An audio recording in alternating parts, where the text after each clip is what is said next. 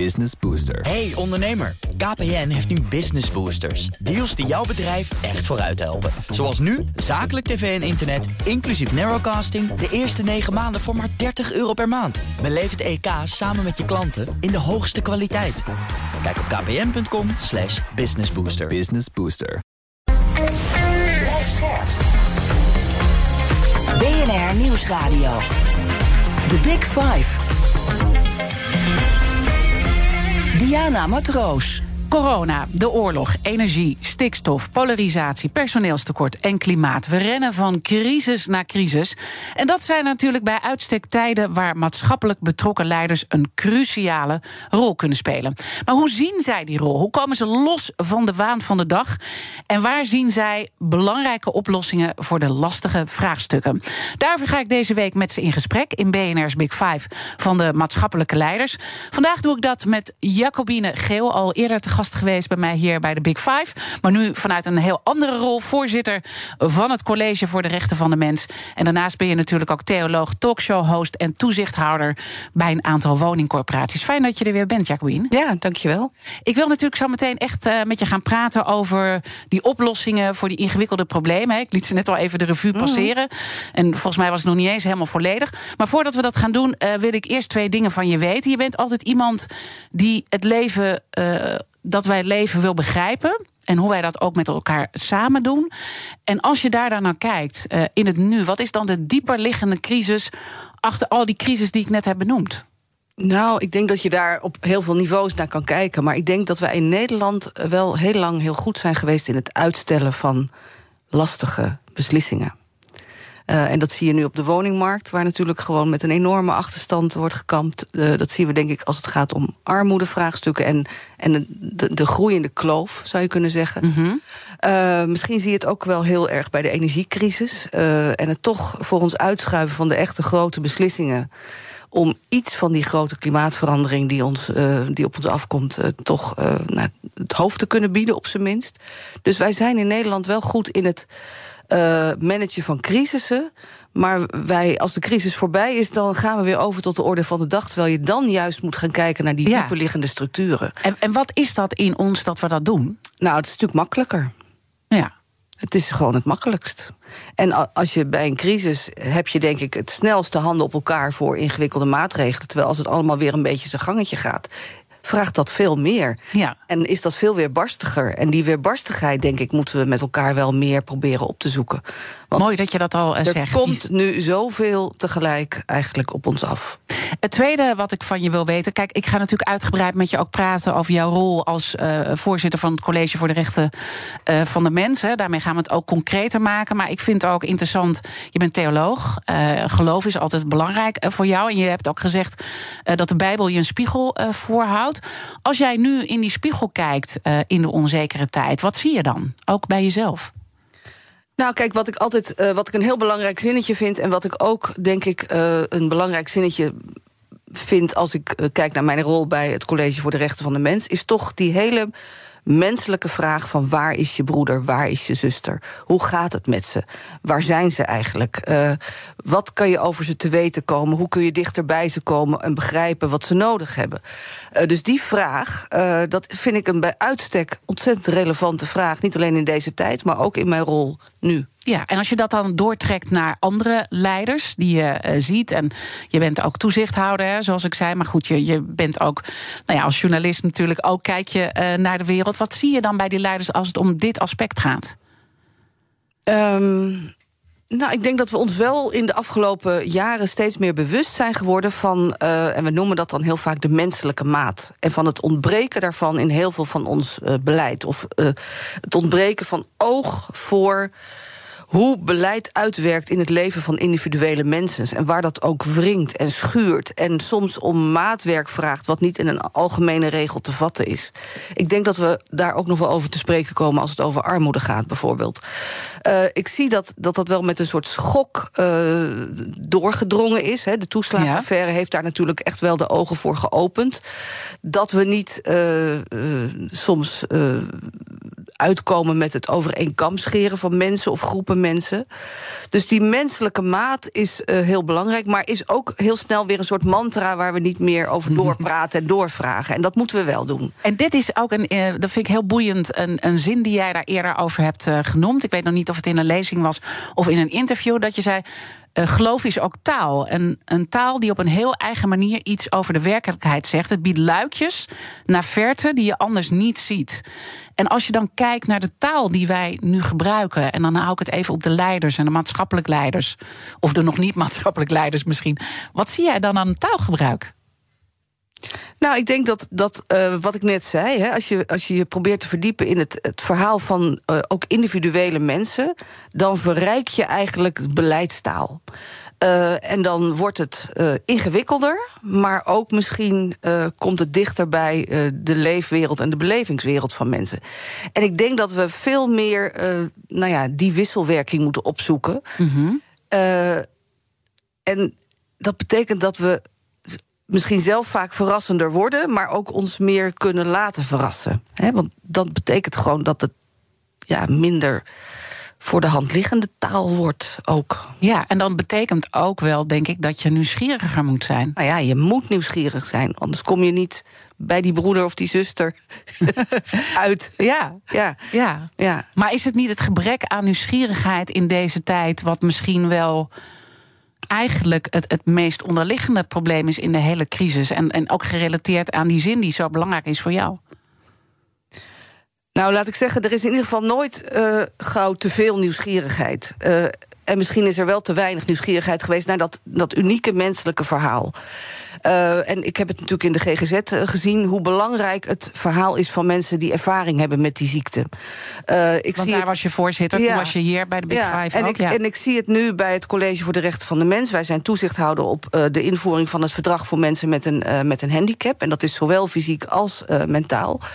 Uh, en ook dan is het weer heel belangrijk dat je praat niet over, maar met mensen. Om gewoon te begrijpen Ja. hoe dat leven eruit ziet en ook wat er in dat leven nodig is om mee te kunnen doen en om van dag tot dag verder te kunnen komen. Uh, dus, dus die nieuwsgierigheid, die hebben we wel op heel veel plekken al een beetje geagendeerd. Mm-hmm. Uh, maar het moet ook echt de onvervalste nieuwsgierigheid blijven en niet een dingetje, een trucje. En, en daar, dat is bij heel dat, veel dingen zo, hè? Nou ja, dat is ook met duurzaamheid, dat, even een vinkje. Ja, we, een, zijn nou ja. Natuurlijk, we zijn natuurlijk, we zijn natuurlijk gewoontedieren. Dus wij moeten onszelf elke dag wel een klein beetje tot de orde roepen om dat ook niet te zijn. Ja, het is, het is nieuwsgierig zijn en misschien ook perspectief bieden. Dat vinden we ook lastig. Ja. Visie is een vies woord. Nou, niet voor iedereen, hoor. Nee, nee, nee, nee klopt. Maar dat is wel een beetje uh, ons probleem natuurlijk nu. Ja, maar kijk, het is ook moeilijk om in crisistijd een, een visie te hebben, maar hij is wel juist cruciaal. Nou ja, ik denk dat, dat het aansluit bij wat ik eigenlijk eerder al zei, dat het in een crisis uh, is de opdracht om uit de crisis te komen. En dan kan er heel veel en dan, is er, uh, dan kun je met creativiteit en onorthodoxe maatregelen soms een heel eind komen. Maar het gaat natuurlijk juist om de crisis soms voor te zijn of er niet in te komen. En dat vraagt iets anders. En dat vraagt, en dat is voor politici gewoon lastig vanwege de heigerigheid van elke vier jaar die verkiezingen. Dat, dat hebben we bedacht en dat is goed. De democratie is goed. Ik zal daar geen niks aan afdoen. Maar dat geeft, uh, dat geeft spanning als het gaat om die langere termijn. En de dingen waar wij nu naar kijken, de, de klimaatcrisis bijvoorbeeld, is natuurlijk een, echt een lange termijn opgave waar het niet makkelijk mee scoren is. Laten we wel zijn.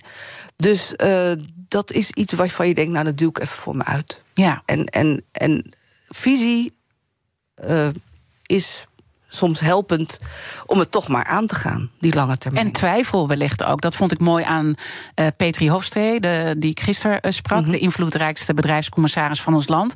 En zij zei, we moeten meer onzeker durven zijn, meer durven twijfelen, ook in de boardroom. Gewoon zeggen dat je dingen niet weet of zeggen dat je dingen niet kan oplossen. Heeft ze gelijk? Nou, ik denk dat het zeker uh, verstandig is om, als je iets niet weet, om niet te doen alsof je het wel weet. Mm-hmm.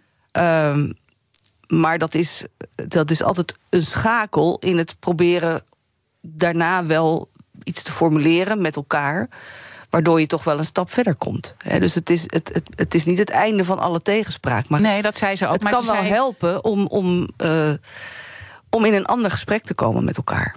En dus ook kwetsbaarheid ja. uh, te tonen. Kwetsbaarheid Zeker. kan uh, kracht zijn. Twijfel je zelf meer in deze tijd?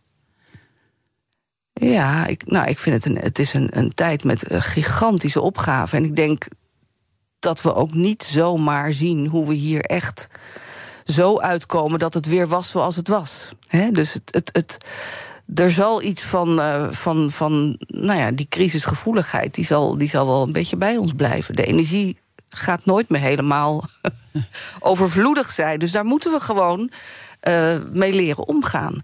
Uh, en in die zin vind ik het ook wel mooi dat we nu allemaal geconfronteerd worden met uh, zo'n torenhoge rekening, dat we toch denken, hé, hey, die trui die ik in de kast heb liggen, zal ik die ook weer eens aandoen?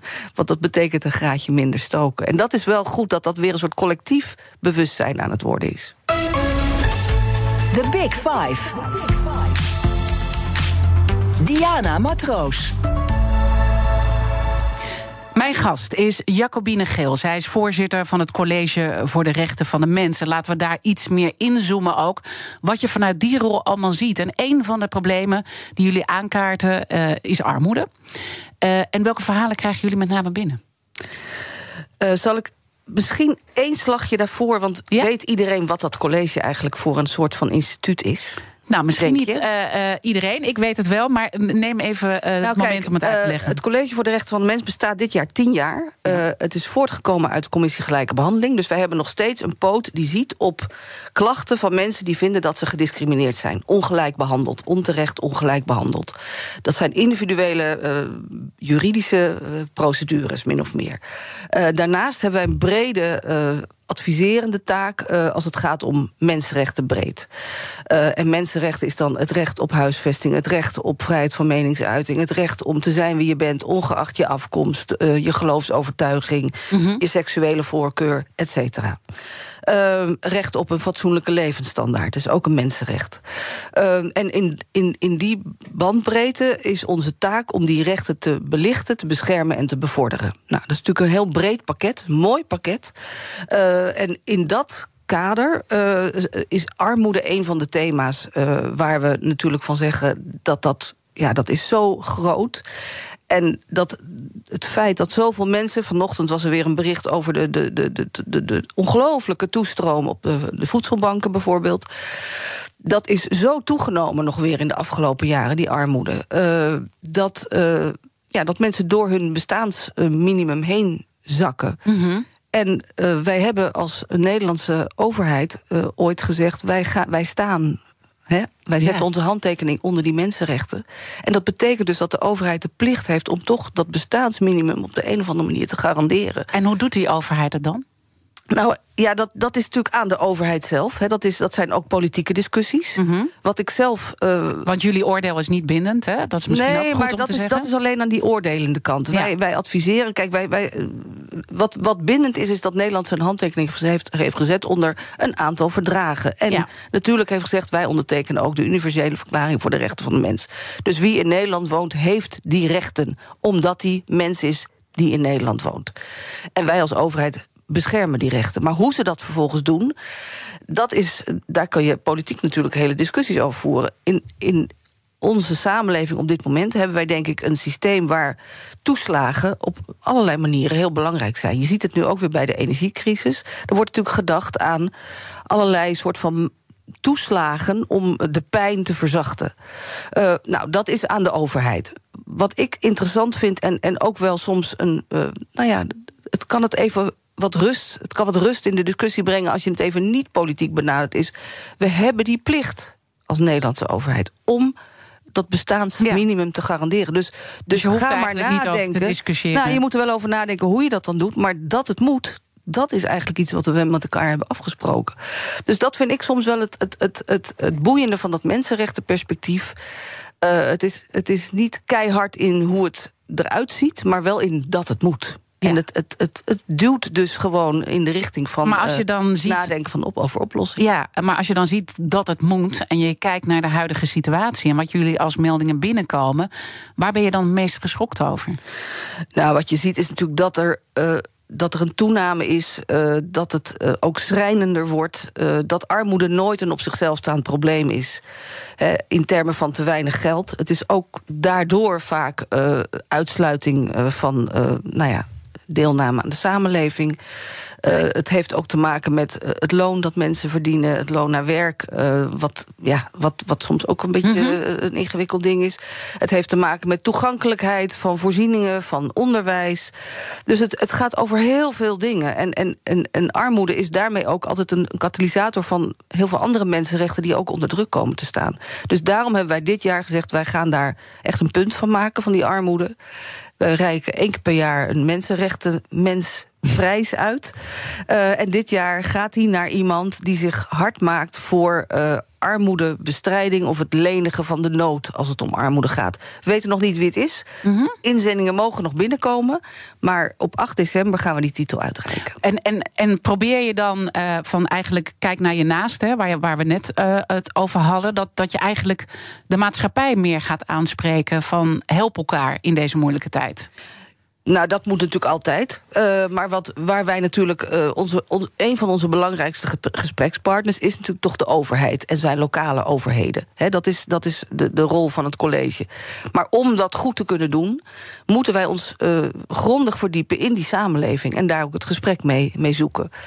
Uh, en de berichten die wij vanuit die samenleving binnenkrijgen ook heel serieus nemen. En wat we dan zeggen is prachtig als er wordt nagedacht bijvoorbeeld over nu uh, een systeem van toeslagen om die energiearmoede te, te dempen. Maar bedenk dan niet alleen maar meer die generieke regels, maar ga ook in gesprek met de mensen om wie het dan gaat. En, en vraag niet alleen wat ze nodig hebben, maar ook als die regel er eenmaal is, hoe het werkt. En kijk achteraf ook of het eigenlijk effectief was. Ja, en Probeer dat, en, ook en dan te leren. Kom je dus tot een invulling van die menselijke maat. En dan tegelijkertijd denk ik, ja, de overheid is überhaupt blown away met alles wat ze moeten doen. Die kunnen natuurlijk niet het gesprek met iedereen aangaan. Dus hoe ga je dat dan concreet vormgeven?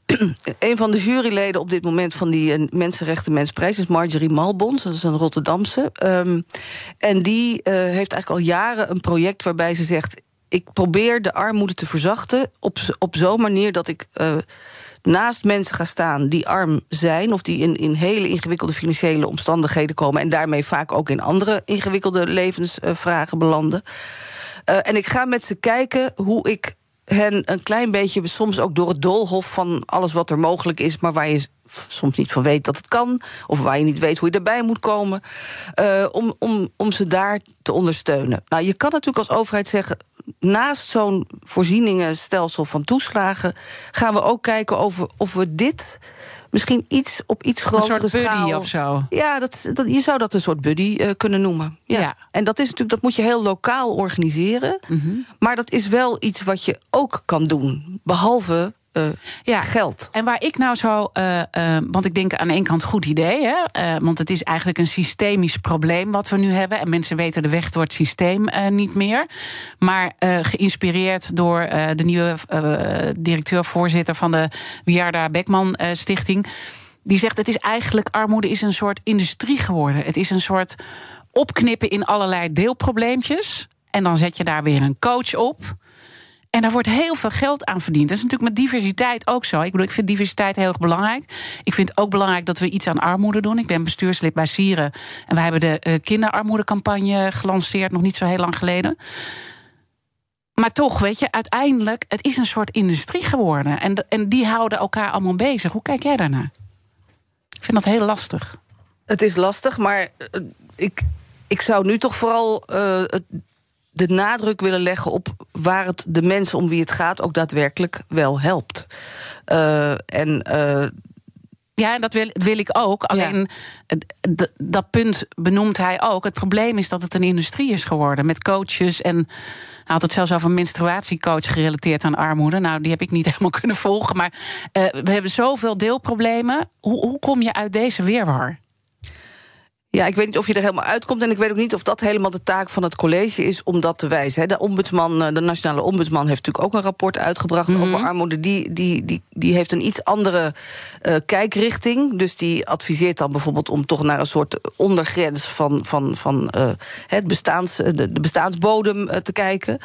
Uh, om dat opknippen voor te zijn. Uh, dat zegt hij, wij kijken iets mensenrechtelijker. En dan kijk je toch naar wat kan in individuele gevallen ook echt uh, helpend zijn. Um, en ook uh, proberen we heel erg te benadrukken, kijk wel breed. Kijk niet alleen naar geld, maar kijk ook naar andere rechten die in het gedrang komen door armoede. Of kijk mm-hmm. waar armoede een gevolg is van rechten die in het gedrang. Want soms is discriminatie bijvoorbeeld een oorzaak van armoede, maar het kan ook een gevolg ervan zijn.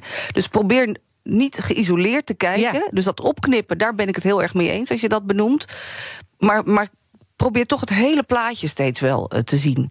En, en daar moet je natuurlijk je beleid en, en, en je visie op uh, baseren. Hoe die eruit ziet, dat is dan weer niet helemaal ons. En eigenlijk ons. Zien we ook Wij nu een te simpele, te simpele benadering van armoede. Nou ja, armoede is nooit één ding. Ja. Het is nooit alleen maar te weinig geld. Ja. Het is gewoon heel moeilijk op te lossen. Dat, dat is het, het erge. En als je dan kijkt vanuit die fundamentele rechten van de mens, vind je dan uh, dat die nu echt onder druk staan in Nederland? Of zijn bepaalde groepen die rechten gewoon ook kwijt?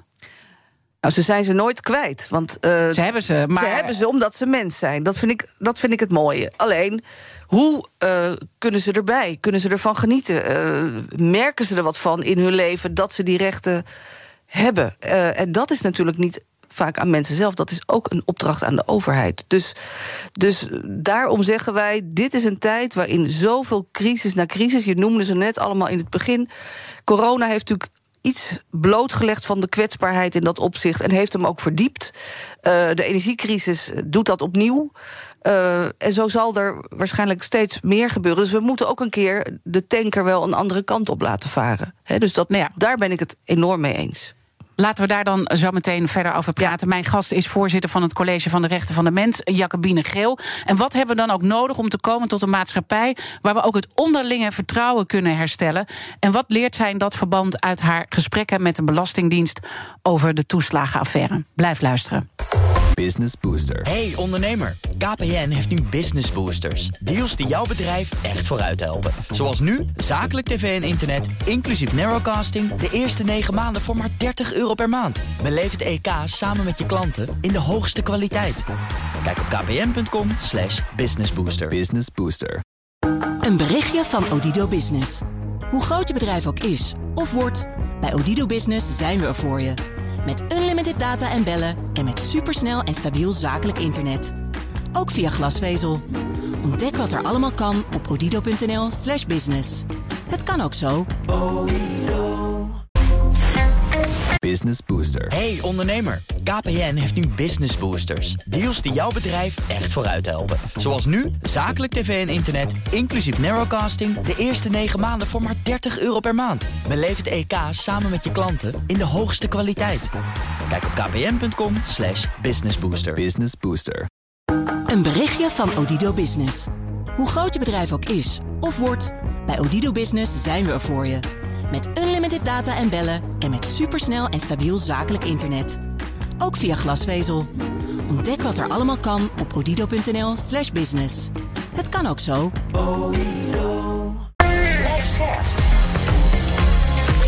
N R Nieuwsradio. The Big Five. Diana Matroos.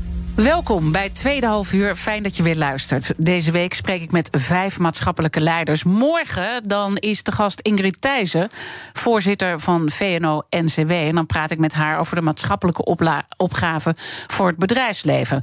Uh, abonneer je vast op onze podcast, dan weet je zeker dat je geen aflevering mist. Mijn gast vandaag is Jacobine Geel. Zij is voorzitter van het College voor de Rechten van de Mens, theoloog, talkshowhost en toezichthouder bij een aantal woningcorporaties. En het komend halfuur wil ik in ieder geval nog twee onderwerpen met je bespreken. Namelijk of de vrijheid van meningsuiting in gevaar is. Jullie hebben als college daar een aantal duidelijke uitspraken over gedaan. En jullie onderzoek naar de toeslagenaffaire. En laten we met dat laatste beginnen. Als het gaat om dat onderzoek, wat heeft jou het meest geschokt? Uh, we hebben dat onderzoek gedaan. Het is wel goed om even toe te lichten. Ik zei net iets over die oordeelenkant ja. he, bij het college. Er hebben zich bij ons uh, de, best een aan, fors aantal ouders gemeld indertijd. Uh, die zeiden dat ze niet alleen getroffen waren door, de, uh, door het hele strenge regime van de toeslagendiensten, uh, van de belastingen, maar dat ze ook gediscrimineerd waren op grond van afkomst. Uh, en die discriminatie was uh, eigenlijk nooit zo onderzocht. En het is natuurlijk ook heel moeilijk om uh, daar echt greep op te krijgen per individueel geval. Dus toen hebben wij gedacht, laten we uh, van onze wettelijke mogelijkheid gebruik maken om een onderzoek ter plaatse te doen. In dit geval bij de Belastingdienst. En we hebben dus twee jaren waarbij we alle ouders die uh, een kindertoeslag ontvingen uh, hebben onderzocht. Uh, om te kijken of... Er... Zijn dat dan gesprekken of zo? Nee, nee, nee, gewoon een dataonderzoek. Data- gewoon dataonderzoek. Okay. En uh, toen hebben we met name gekeken van, zie je significant verschillen in Uh, of mensen met een niet-Nederlandse achtergrond nog, ook nog eens een keer extra zwaar zijn getroffen door dat uh, strenge regime, wat voor heel veel mensen dus tot ongekend onrecht heeft geleid. En daarop is het antwoord uh, bevestigend geweest. Dus dat mm-hmm. is schokkend eigenlijk. Hè? Dat is dat op, op dat niveau van systemen yeah. er dus een discriminatoire effect uh, zichtbaar wordt, wat echt niet, yeah. uh, niet te miskennen is.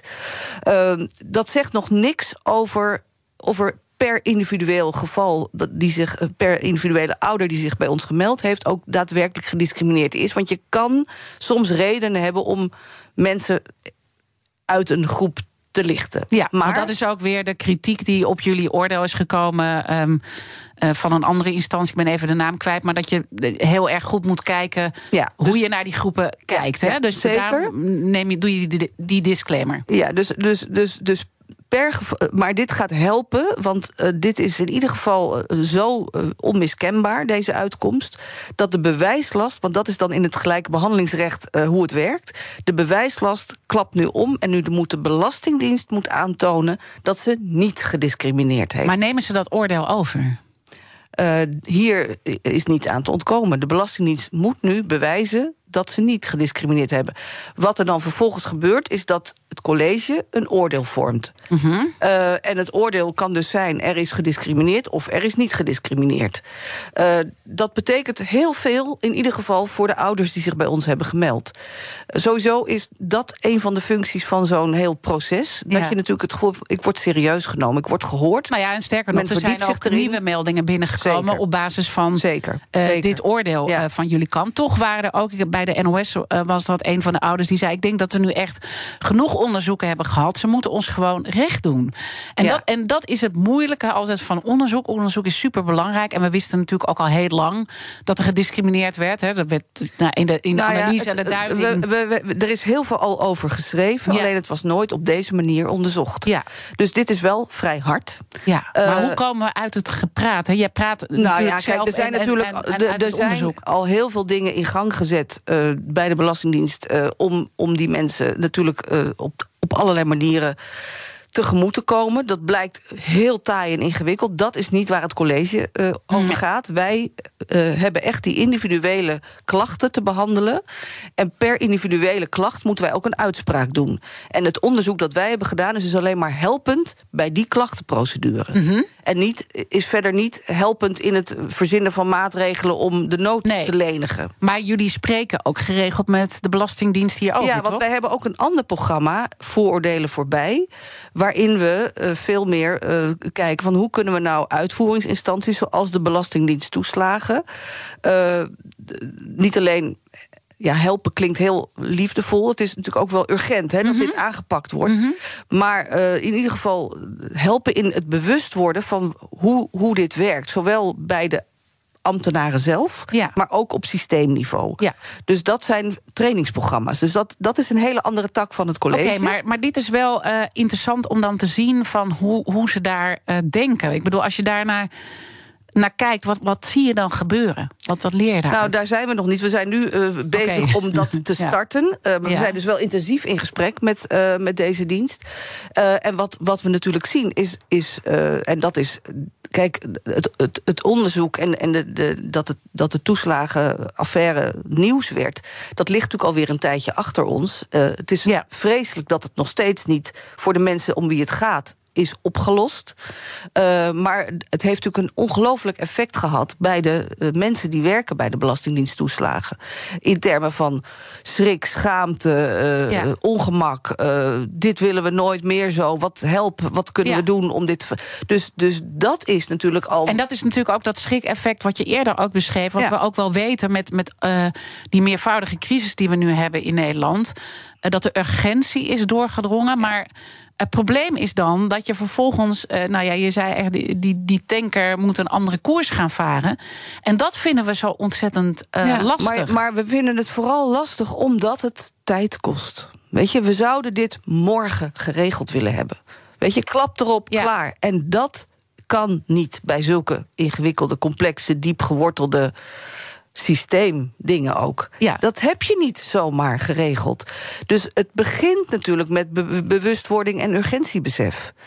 En daar, daar moeten we als het ware volop uh, ja. gebruik van maken.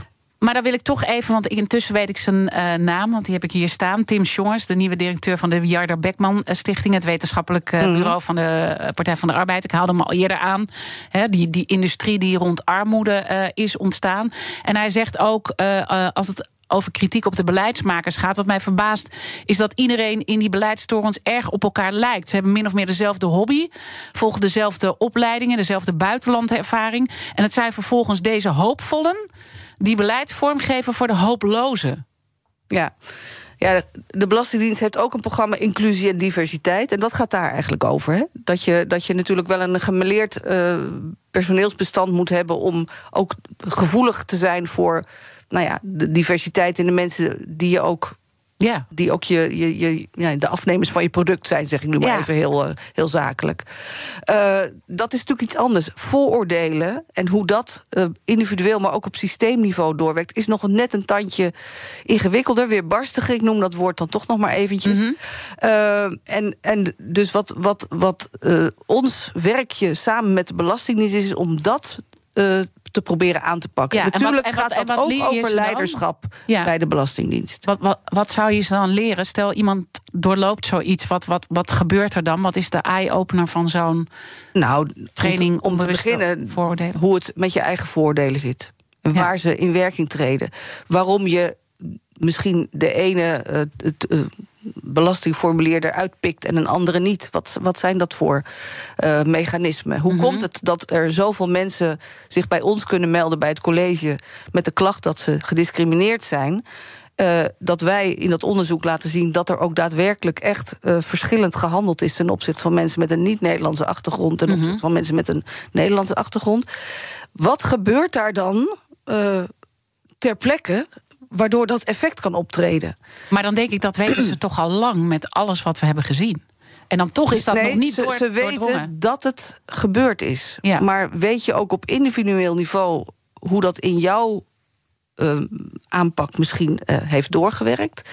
Uh, bij je collega's. Uh, wat daarvan ook misschien in de manier van werken uh, mm-hmm. verstopt zat. Dus dat is natuurlijk het begin... om ook te zeggen, maar zo moeten we het dus niet meer ontwerpen. Maar dat is ook heel moeilijk natuurlijk, want uh, dan, dan kom je ook een beetje bij schaamte en schuld. Ja, die zitten er ook. En, en uh, ja, het is natuurlijk moeilijk om ook dan... We zijn ook zo oordelend naar elkaar, dus dat lijkt me ook weer lastig van Belastingdienst... dat je dus ja, moet onderkennen hoe schuldig je eigenlijk bent in dat verhaal. Ja, maar kijk, het... het Wat, ik, wat het moeilijkste van schuld is, is als je helemaal geen uh, route naar de uitgang uh, wijst. En wat wij met dit programma proberen is te zeggen... We, we constateren dat er dingen fout zijn gegaan. Dat constateren we met z'n allen. En misschien is er wel een route naar de uitgang. En laten we die dan met elkaar vinden. Want dan is het niet een voldongen feit of iets waar je bij neer moet leggen. Maar dan kun je gaan bewegen. Business Booster. Hey ondernemer, K P N heeft nu Business Boosters. Deals die jouw bedrijf echt vooruit helpen. Zoals nu, zakelijk tv en internet, inclusief narrowcasting... de eerste negen maanden voor maar dertig euro per maand. Beleef het E K samen met je klanten in de hoogste kwaliteit. Kijk op kpn.com slash businessbooster. Business Booster. Een berichtje van Odido Business. Hoe groot je bedrijf ook is of wordt, bij Odido Business zijn we er voor je... Met unlimited data en bellen en met supersnel en stabiel zakelijk internet. Ook via glasvezel. Ontdek wat er allemaal kan op odido.nl slash business. Het kan ook zo. B N R Nieuwsradio. The Big Five. Diana Matroos. Je luistert naar B N R's Big Five van de maatschappelijke leiders. Later deze week praat ik nog met Jan de Ruiter. Hij is bestuursvoorzitter van het bouwbedrijf Volker Wessels. Hoe kijkt hij nou naar het politieke klimaat in een tijd dat er grote bouwopgaven liggen? Ook maatschappelijke opgaven, ook als het gaat over duurzaamheid. En hoe dat toch allemaal aan alle kanten vastloopt. Mijn gast vandaag is Jacobine Geel, voorzitter van het College voor de Rechten van de Mens. En mijn gasten stellen elkaar ook vragen via de kettingvraag. En in de vorige aflevering sprak ik met de invloedrijkste bedrijfs commissaris van ons land, Petri Hofstee. Zij had deze vraag voor jou. Hoe kan zij uh, met het college een brug slaan naar het bedrijfsleven om door samenwerking uh, een groter impact te creëren op dit thema? En dan op het thema mensenrechten. Dat is het goede thema. Ja.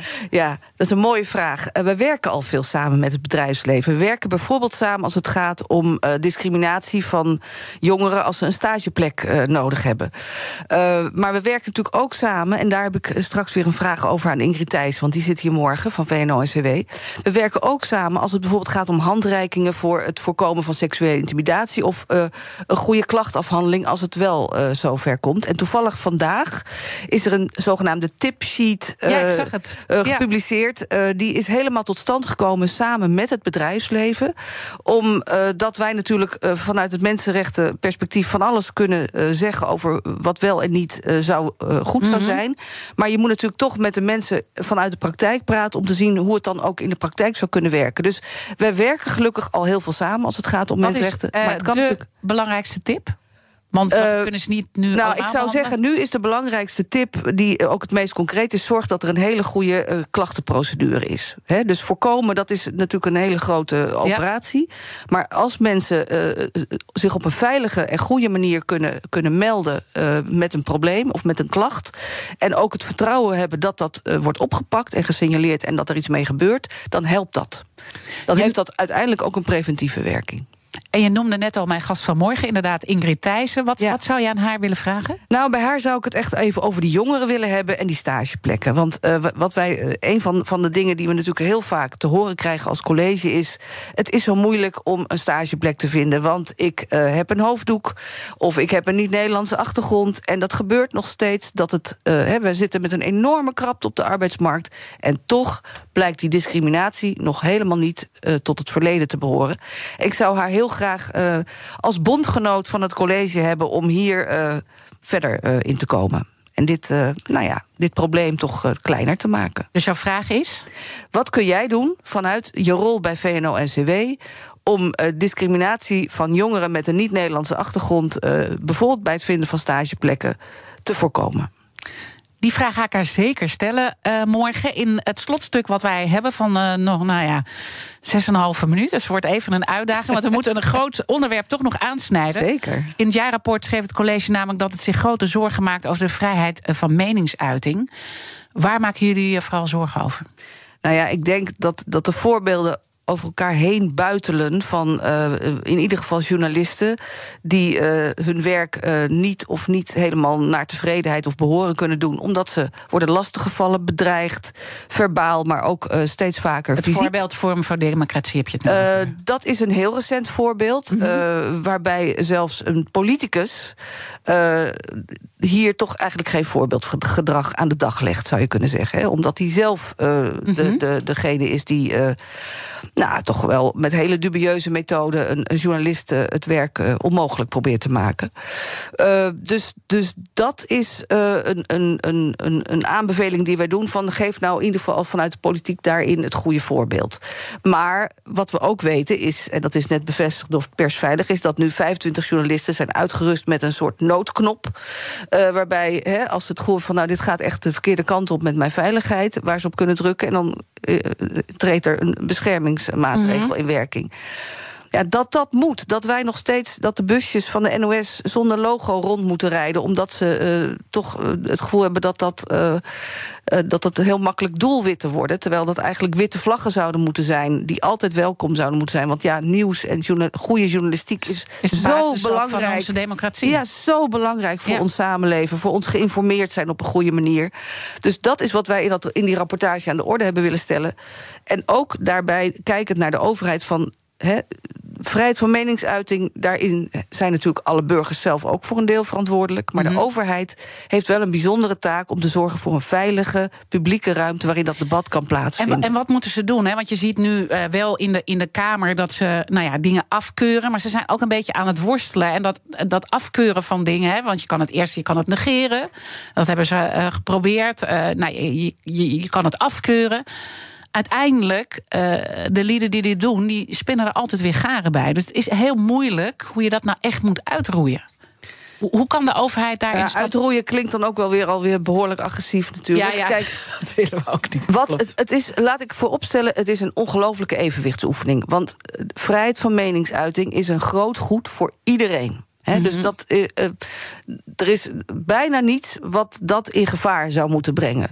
Behalve dat je kunt zeggen, mensen die, die overgaan tot, ag- tot agressie, hè, tot bedreiging, dat is gewoon strafbaar. Dus als iets strafbaar is, zou je moeten handhaven. Wat we ook hebben gezegd, probeer nou één coördinerend bewindspersoon aan te stellen die in ieder geval in kaart brengt wat er allemaal speelt, om, om ook niet in een soort weerwar van, van, van oplossingen te komen, maar, maar daar toch iets van een samenhangend beleid op te ontwikkelen. Dat is ook een belangrijk. Hè? Dat is weer dat opknippen, ja. het luk raken. Hè? Dat is een beetje een thema in dit gesprek.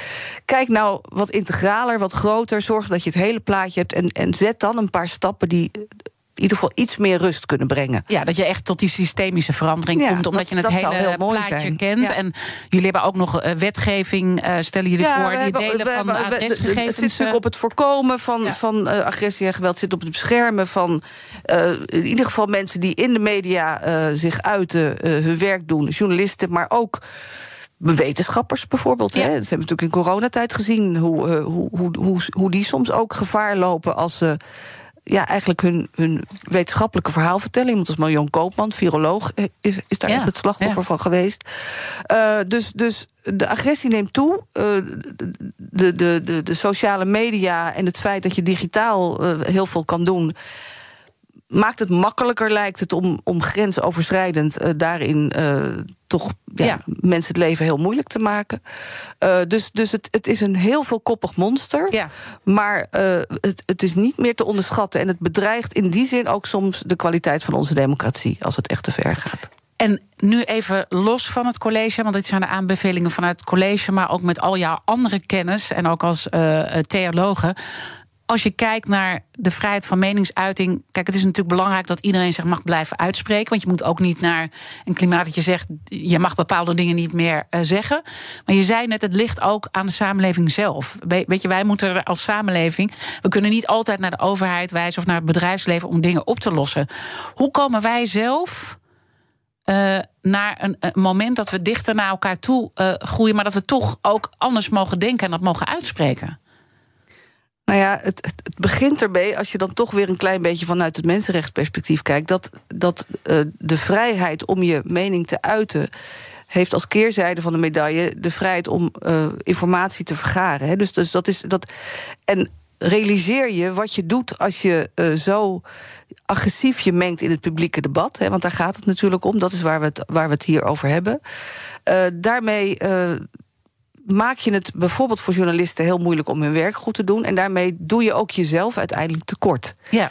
Uh, dus realiseer je dat die wisselwerking, die is er, die is er wel degelijk. Uh, het is niet zo dat, dat burgers alleen maar consumeren. Die, zijn ook, die creëren natuurlijk mede ook een klimaat. En je, ze, je hebt eerder gezegd in een lezing, wat vrijheid nodig heeft, is elastici, elasticiteit.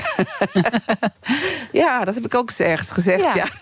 Of het was niet in een lezing misschien, maar, maar wat is de kern van die elasticiteit? Uh, nou, kijk, dat is natuurlijk, dat was een, dat was een hele grote, dat was een hele grote lezing. Hè? Dus ja. dat, dat, dat is nu wel moeilijk om daar even één zinnetje uit te lichten. Maar Uh, als ik, als ik zelf persoonlijk hierop antwoord zou geven, dan, dan, dan is... Uh, zou ik twee dingen willen zeggen. Ik vind het altijd belangrijker om zelf te spreken dan anderen het zwijgen op te leggen. Dus wat dat betreft, uh, wees heel behoedzaam als het gaat om uh, die vrijheid van meningsuiting op, op wat voor manier dan ook aan banden te leggen. Maar vraag je bij wat je zegt af, welk doel dien ik daar eigenlijk mee? Dat is een vraag die je jezelf ja. kunt stellen. En dus ook het perspectief van de ander zien dan? En daarmee bedenken dat wat je zegt niet alleen maar een soort zenden is in, in, het, in, in, in een vacuüm, maar dat je een bijdrage levert aan een gesprek, zelfs als je je gesprekspartner niet ziet. Uh, en, en wees je daarvan bewust. En ook als je twittert, probeer je voor te stellen met, dat je met die persoon in één ruimte zit en dat je dan zegt wat je twittert. Uh, tien tegen één wordt de toon dan ietsje anders. Denk en ik dat ook. Zou al kunnen helpen. Dank je wel voor deze waardevolle tip, ook uh, op het einde van ons gesprek. Uh, Jacobine Geel, voorzitter van het College voor de Rechten van de Mens. En natuurlijk zijn alle afleveringen van B N R's Big Five zoals altijd terug te luisteren. Abonneer op onze podcast via onze app of je favoriete podcastkanaal. Dan mis je geen aflevering. Maar heel belangrijk, blijf de hele dag live hier op B N R. Zometeen Iwan Verrips met B N R breekt. Ik wens je een mooie dag. Business Booster. Hey ondernemer, K P N heeft nu Business Boosters. Deals die jouw bedrijf echt vooruit helpen. Zoals nu, zakelijk tv en internet, inclusief narrowcasting, de eerste negen maanden voor maar dertig euro per maand. Beleef het E K samen met je klanten in de hoogste kwaliteit. Kijk op k p n punt com slash business booster. Business Booster.